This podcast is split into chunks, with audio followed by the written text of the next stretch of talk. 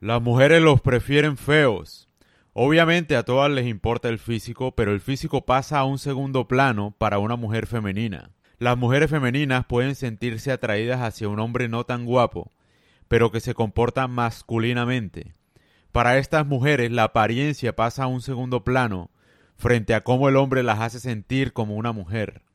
No importa el dinero, la fama o el estatus, importa la diversión, la emoción, la adrenalina, lo salvaje y fuerte que seas. Quieren sentirse mujeres de pies a cabeza.